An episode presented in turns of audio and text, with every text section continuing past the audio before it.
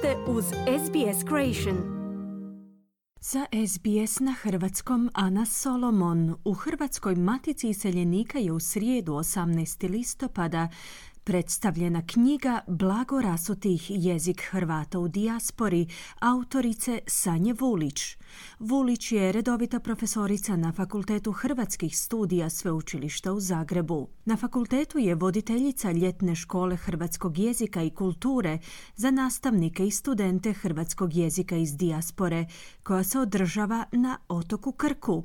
Voditeljica zimske škole za nastavnike hrvatskog jezika iz dijaspore, koja se održava u Mađarskoj, te voditeljica projekta suradnja s hrvatskim autohtonim zajednicama u dijaspori. Dobitnica je nagrade Fakulteta hrvatskih studija i nagrade Grada Zagreba. Usto nedavno joj je uručena nagrada za životno dijelo zbog više desetljetnog istraživanja bunjevaca i šokaca u Vojvodini. Gospođa Vulić se u našem razgovoru između ostalog osvrće na svoj angažman u zajednici australskih Hrvata te komentira na koji način doseljenici prve generacije u Australiji koriste hrvatski jezik, a kako oni koji su u Australiji rođeni. Gospođo Vulić, dobar vam dan i dobrodošli u program Radija SBS na hrvatskom jeziku. Dobar dan i vama, jako mi je drago što ste me pozvali.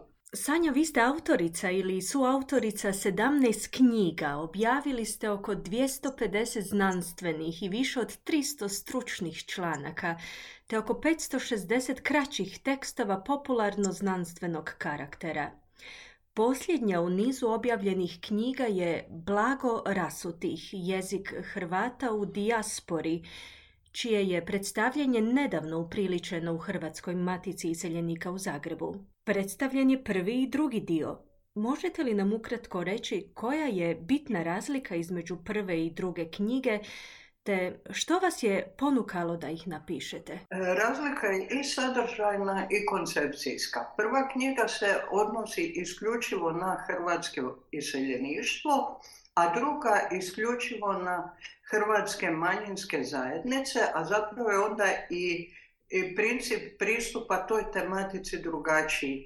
Ova koja se odnosi na iseljeništvo je prije svega sociolingvistička knjiga koja je usmjerena na pokazivanje očuvanja hrvatskog jezika u iseljeništvu tijekom 20. stoljeća i u onim razdobljima kada to nije bilo jednostavno i svojevrsni je omaž svima onima koji su u tome sudjelovali.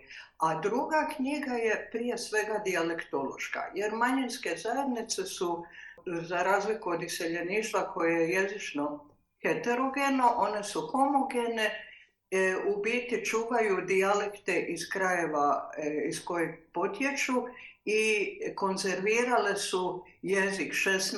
17. stoljeća, 18. zavisi iz kojeg doba su otišli iz matične domovine ili pak ovi koji su nemigracijske, koje su nastale promjenom državnih granica, što se sada e, u jezičnom pogledu dijalektnom tamo događa. I to je knjiga koja je zapravo prije svega s tog aspekta zanimljiva. I što vas je ponukalo da ih napišete? Dvije stvari. Jedna je moj nekako trajni interes e, za jezik Hrvata u dijaspori koji je E, počeo zapravo već od studentskih dana čitajući literaturu, jednostavno u ono doba se to nije studiralo, ali je mene zanimalo i prvi put mi se nakon diplome 89. kada sam već počela raditi kao mlada znanstvenica pružila mogućnost da se počnem time baviti i da počnem ići na teren i tada sam počela. A vidjela sam da moji studenti zapravo imaju problema e, kada spremaju ispit jezik Hrvata u dijaspori jer je ta literatura raspršena i onda sam ja odlučila to složiti u dvije knjige, da imaju sve na jednom mjestu, a osim toga i u godinama sam kada je vrijeme za sinteze. Spominjete li u vašim knjigama Hrvate u Australiji? Čujem da između ostalog pišete o jeziku književnice Ane Kumarić, inače australske Hrvatice. E, da, e, dobro ste me pitali spominjem li u knjigama. Zaista spominjem u objema. O Ani Kumarić je naravno kao iseljenici riječ o prvoj knjizi. Ona je bila prva osoba koju sam intervjuirala, s kojom sam više dana vodila razgovore 2019. za vrijeme svoga boravka u Sidniju i bilo mi je vrlo zanimljivo jer je ona rodom iz Sučurja na otoku Hvaru. S druge strane je školovana osoba, završila je fakultet u Zagrebu, živi već desetljećima u Sidniju. I htjela sam vidjeti e, kako se sve to e, zajedno prožima u njezinom privatnom govoru, a naravno zanimao me i jezik njezinih književnih dijela u kolikoj je mjeri on različit od njezina govora. U drugoj knjizi o manjinskim zajednicama također ima govora i u Australiji zbog onih moliških Hrvata iz Italije koji su e, u većem broju nakon drugog svjetskog rata iseljavali u Australiju i u okolici Perta još uvijek postoji jedna zajednica koja je zapravo trilingvalna, koja je očuvala taj svoj stari moliško-hrvatski idiom e, koji u mnogo čemu čuva neke značajke iz 16. stoljeća, ali i snažan talijanski utjecaj. Oni govore italijanski i engleski. Predajete veći broj predmeta na svim studijskim razinama, na studiju kroatologije te na studiju demografije i iseljeništva. Radi se o predmetima poput jezik Hrvata u dijaspori, književnost i kultura Hrvata u dijaspori i slično. Koje lekcije studenti mogu naučiti pohađajući te predmete? Pa uvijek zapravo krećem s onim prvim jednim uvodnim predavanjem da oni e, shvate bitnu razliku između iseljeništva i manjinskih zajednica koji su bili uzroci onih prvih velikih iseljeničkih valova i jako mi je važno kad je riječ o iseljeništvu da se upoznaju s načinima očuvanja jezika, kako se organiziraju škole, gdje su bile tiskare, e, knjižare, koji su pisci koji pišu, e, gdje, je, gdje su izlazili periodičnici još prije, koliko je to bilo teško u ovo doba prije interneta, kada su ovisili isključivo o tisku.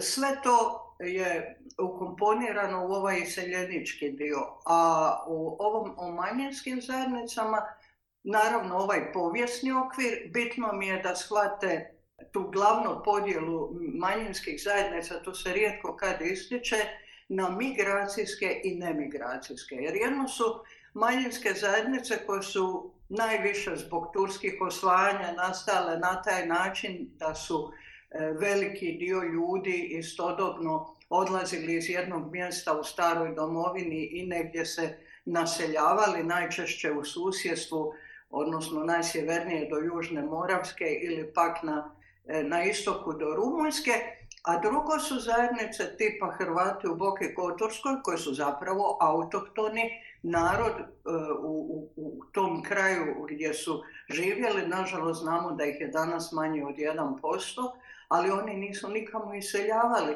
i nisu doselili u Boku Kotorsku, nego su ih jednostavno granice odvojile od matične domove. Bili ste gostujuća predavačica na mnogim sveučilištima diljem svijeta, a držali ste izlaganja na više od 200 znanstvenih i stručnih simpozija, kako u Hrvatskoj, tako i u inozemstvu, uključujući i Australiju.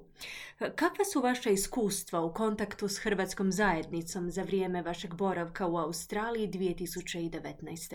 Moje osobno iskustvo u Australiji je bilo iznimno ugodno svakako jedan od najljepših boravaka koji mi je u inozemstvu bio svugdje smo primani i ja s obzirom da je bila i konferencija, bilo je, nisam bila sama, bilo nas je veći broj iz Hrvatske, iznimno ljubazno i po hrvatskim klubovima i na sveučilištu me kvori i ja u ovim svojim e, sociolingvističkim terenskim istraživanjima u razgovoru s ljudima. Ta tri tjedna su jednostavno preletjela za tren. Jeste li u mogućnosti povući paralelu na koji način doseljenici prve generacije u Australiji koriste hrvatski jezik, a kako oni koji su u Australiji rođeni? Do kojih spoznaja ste došli prilikom boravka u Australiji?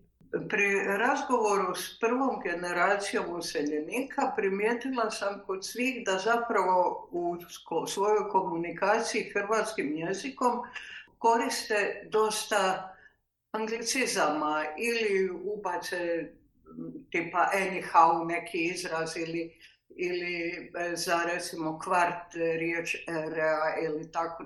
I to je u govoru e, doseljenika prve generacije nešto normalno.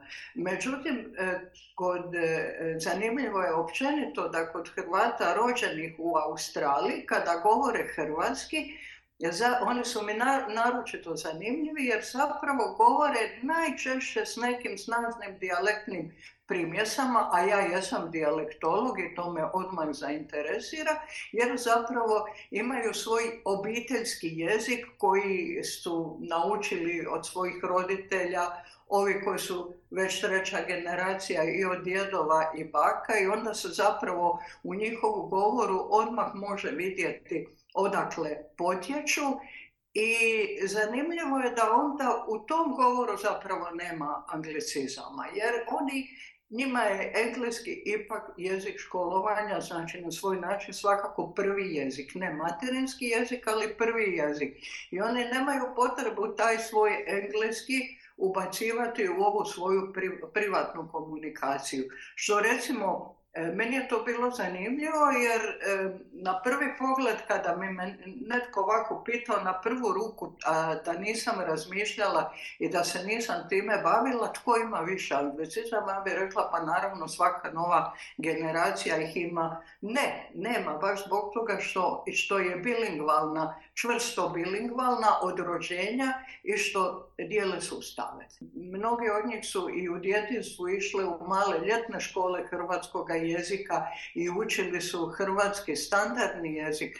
To su uglavnom ljudi koji su rođeni u obiteljima e, sa visokom nacionalnom svijesti, koji vole hrvatski narod, koji vole Hrvatsku i koji su onda njihovi roditelji i djedovi i bake ulagali e, veliku energiju da djeca nauče hrvatski i djeca su tako odgajana i kasnije kao odrasli ljudi i sami ulažu napor da taj svoj hrvatski očuvaju. Održali ste više od 30 predavanja nastavnicima hrvatskog jezika u brojnim zemljama. Što primjećujete u njihovoj nastavnoj praksi i na što ih točno upućujete u podučavanju hrvatskog jezika? Pa ono što je e, svakako tu bitno da se treba prilagoditi sredini.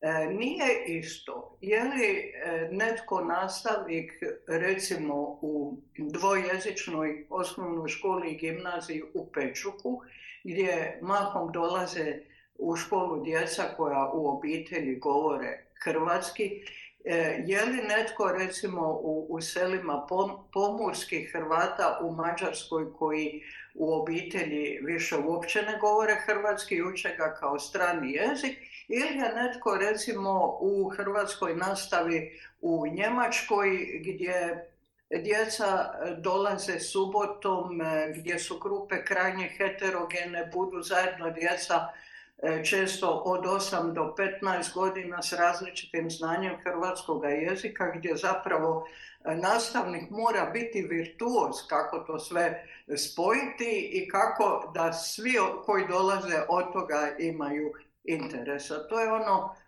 što e, ih uvijek i, i upozoravam da je važno i što oni znaju iz prakse, a onda se i način učenja jezika prilagođava tim situacijama od jedne do druge. Ja moram priznati da imam osobno iskustvo takvog predavanja jer sam šest mjeseci radila u Viktorijskoj školi jezika gdje sam imala učenike od 8. do 12. razreda u istoj prostoriji. no međutim, moj najveći izazov su bili resursi upravo se moje e, sljedeće pitanje povezuje na to. E, imaju li nastavnici potrebne resurse za poduku te kako biste ocijenili njihovu stručnost? Meni se čini da uglavnom uh, oni u većini škola, pogotovo u Hrvatskoj nastavi u inozemstvu, ja sam je doduše najviše pratila u Njemačkoj, E, da su dovoljno stručni jer i prolaze stalno i te seminare i pripremaju se za te e, specifične situacije. Dok recimo mislim da današnji nastavnici često u ovim manjim školama u Mađarskoj naravno to opet ovisi od pojedinca do pojedinca, nisu mnogi više dovoljno spremni za te izazove koji im je donijela situacija da zapravo djeca više dolaze u školu, a ne znaju hrvatski. I onda se nažalost dogodi da se sve svede na učenje na pamet i da djeca nauče jako puno recitirati pjesama na hrvatskom, često čak nauče na pameti cijele igrokaze, a imali su hrvatski pet sati tjedno od prvog do osmog razreda, a na kraju ne znaju razgovarati, ne mogu osnovnu komunikaciju na hrvatskom jeziku realizirati nakon tih osam godina. I to nije, nije dobro, recimo, u tim sredinama gdje djeca dolaze bez prethodnog znanja. Već i druga stvar u ovim dvojezičnima gdje djeca dolaze iz obitelji u kojima se e, govore hrvatski. Mislim da bi zapravo više pouke trebalo neke metodičke i stručne baš za te nove situacije gdje se dobivaju djeca koja uopće više ne govore hrvatski. Pretpostavljam da ste upoznati s činjenicom o smanjenju broja učenika koji u Australiji uče hrvatski jezik. Što biste poručili našoj zajednici te kako spriječiti odumiranje jezika među drugom i trećom generacijom australskih Hrvata? Pa evo, baš nedavno je bilo govora o tome kako na jednom okruglom stolu o hrvatskoj nastavi, kako e, djeca u Australiji radije će provesti to slobodno vrijeme u subotu za vikend igrajući tenis ili igrajući nogomet. Pa meni se čini da bi zapravo trebalo možda, ako je takva situacija, napustiti ovaj klasični učionički način i organizirati neke aktivnosti koje su e, djeci, mladima jako zanimljive, zavisi od dobi, je li riječ o manjoj djeci ili je riječ o tineđerima. Uglavnom manja djeca će i poslušati roditelja pa otići na hrvatsku nastavu, e već e, adolescenti i tineđeri malo teže. Ali možda za njih organizirati nekakav sport u okviru kojeg bi se učio hrvatski ili bilo koju drugu aktivnost u okviru koja bi onda uključivala i hrvatski jezik. Jednostavno preći na jednu potpuno novu metodu. Naravno, trebalo bi to malo pripremiti, osmisliti, jedna skupina stručnjaka bi trebalo provesti jedno određeno vrijeme da to osmisli i jednostavno da se zaboravi na nastavu u zatvorenom prostoru. Ili ako je u zatvorenom prostoru, onda ne ovo klasično sjedenje u klupi, nego nešto potpuno drugačije. Bolje je i na taj način nego nikako. 26. listopada vam je u Subotici u Vojvodini uručena nagrada za životno dijelo zbog više desetljetnog istraživanja bunjevaca i šokaca u Vojvodini. Do kojih spoznaja ste došli istraživajući tu temu? Pa ja sam se bunjevačkim i šokačkim govorima e, prije svega bavila s dijalektološkog aspekta, a naravno i jezikom književnika jer su me zanimalo u kolikoj mjeri književnici vladaju i hrvatskim standardnim jezikom kada, kada ne pišu na dijalektu, nego kada pišu standardnim jezikom. Ali ako se sada usredotočimo na dijalektnu situaciju, uvijek sam naglašavala i mislim da je jako važno naglasiti da bunjevački govori pripadaju genetsko-lingvistički novoštokavskom ikavskom dijalektu. A novoštokavski ikavski dijalekt je hrvatski dijalekt, to je dijalekt Hrvata. Njegovih 99% stanovnika su Hrvati, a ako nisu Hrvati, onih 1% su zapravo ljudi koji su živje u istim mjestima i naučili su mjesni govor od svojih sumještana Hrvata. E, mislim da je to naročito važno u ovom kontekstu izmišljanja e, posebno bunjevačkog jezika. E, dovoljno reći da zapravo istim dijalektom, novoštokavski, mikavski, govore i moliški Hrvati i bunjevački. Oni su na prvi pogled različiti, ali to zbog utjecaja. Naravno je da su govori bunjevačkih Hrvata u stoljećima u Bačkoj dobili neke utjecaje iz te sredine, kao što je i snažan utjecaj talijanskog na jezik, e, talijanskoga na jezik moliških Hrvata, ali zapravo u onoj biti kada se uđe u strukturu, dijalekt je isti. I to je ono što je bitno. A o šokačkima da i ne govorimo. To je stari, arhaični hrvatski štokavski dijalekt. Tipično hrvatski. Vrlo srodan, genetsko-lingvistički, kajkavskim i čakavskim govorima. I na koncu, gospođo Vulić, ako je moguće, osvrnite se ukratko i na svoje preostale objavljene knjige. Pa evo, zapravo ovo blago rasutih, ove dvije knjige nisu najnovije. E, nakon njih je izašla još jedna knjiga prije nekoliko mjeseci, ali ona još nije došla do izražaja jer još se predstavlja blago rasutih, pa će ona doći nared vjerojatno negdje od početka i tijekom 2024. E, e, također je vezana uz dijasporu, ali samo uz manjinske zajednice, zove se Neotuđeni u tuđini. Ima e, podnaslov iz književnosti Hrvata u manjinskim zajednicama. To je prva moja knjiga u kojoj sam u potpunosti napustila jezikoslovne teme i prešla na e, književne teme. Znači, analiza zapravo ili pojedinih autora, njihova opusa u cjelini ili pojedinih dijela ili pregleda, recimo u Mađarskoj sam napravila jednu cijelu panoramu pregleda e, književnih dijela, pa onda u posebnim poglavljima e, to analizirala. A jedno sam poglavlje što sam smatrala da je važno e, jako napraviti, posvetila tematici domovinskog rata u manjinskoj književnosti, što je bitno drugačije nego u e, iseljeništvu ili u Hrvatskoj.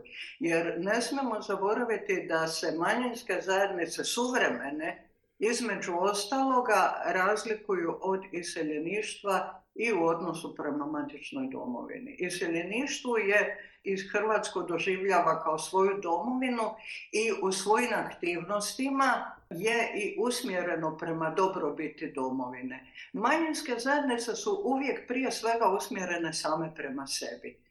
Hrvatska je tu u nekom drugom planu i to se vidi i u književnim dijelima. Hvala lijepa na izdvojenom vremenu, svako dobro i sretno u budućem radu. Hvala vam i vama želim puno uspjeha i dalje u vašem radu i u ovom vrijednom poslu koji obavljate. Želite čuti još ovakvih tema? Slušajte nas na Apple Podcast, Google Podcast, Spotify ili gdje god vi nalazite podcaste.